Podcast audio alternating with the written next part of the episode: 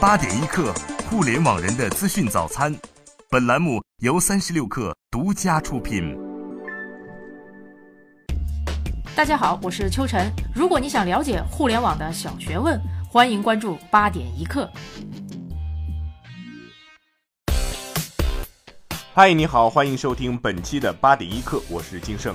今天我想跟你说七件互联网圈的新鲜事儿。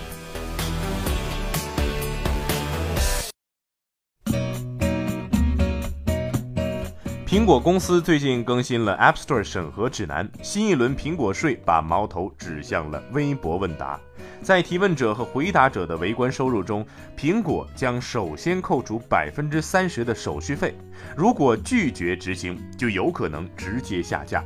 微博问答做出妥协，为降低对作者收益的影响，来自 iOS 客户端的围观收入，微博的分成比例将由百分之十下调到百分之五。最近小米一条新闻又亮屏了啊！这也是在好长时间之后的又一次沸腾。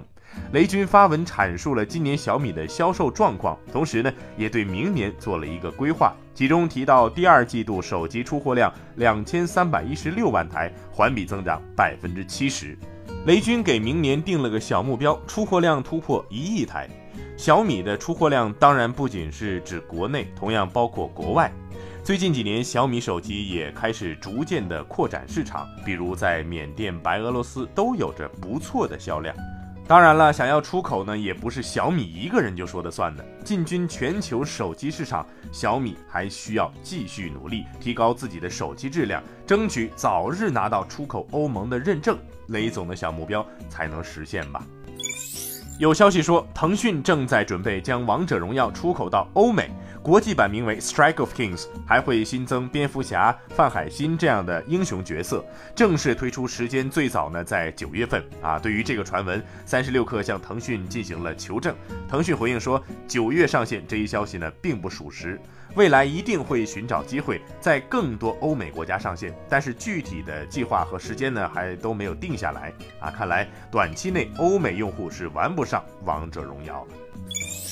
上周六，第二届淘宝造物节开幕，被顶尖科技武装的阿里巴巴无人零售店淘咖啡吸引了很多人的注意力啊！当天呢，阿里巴巴 CEO 张勇亲自体验演示，在淘咖啡购物，只需要打开手机淘宝，扫描二维码便可以进入，之后呢，手机便不再需要拿出。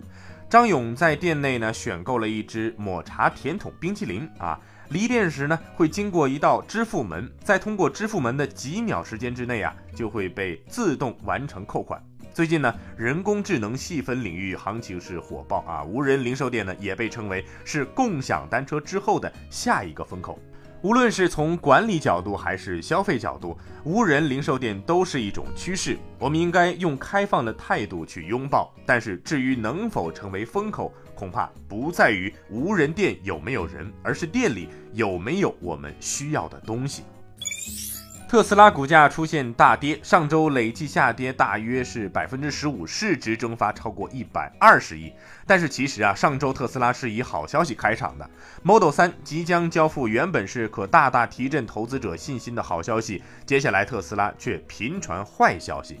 首先呢是出货量不及预期啊，接着呢，在美国公路安全保险协会的测试当中，特斯拉没有获得最高评级优加。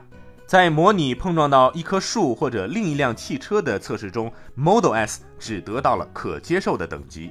在多重消息影响下，特斯拉股价开始出现跳水。不过呢，比起公司股价跳水，马斯克似乎更关心人口危机。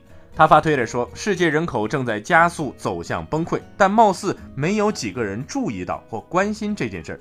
这心呢也是真够大的了。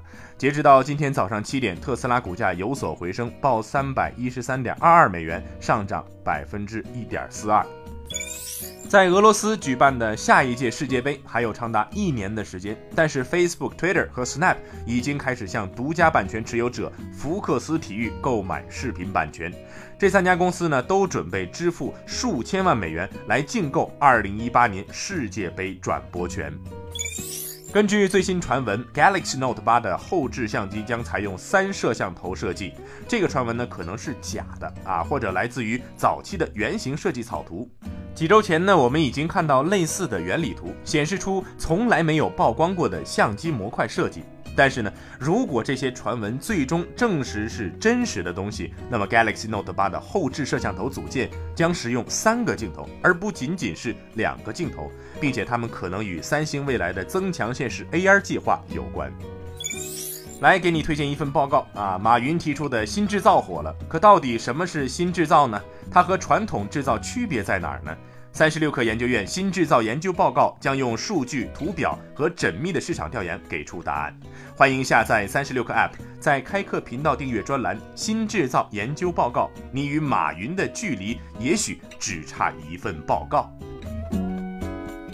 好，最后我们来了解部分城市最新的天气情况。北京今天晴，二十三度到三十六度，朋友们注意防晒防暑，多补充水分。上海中雨，二十六度到三十四度，四级风。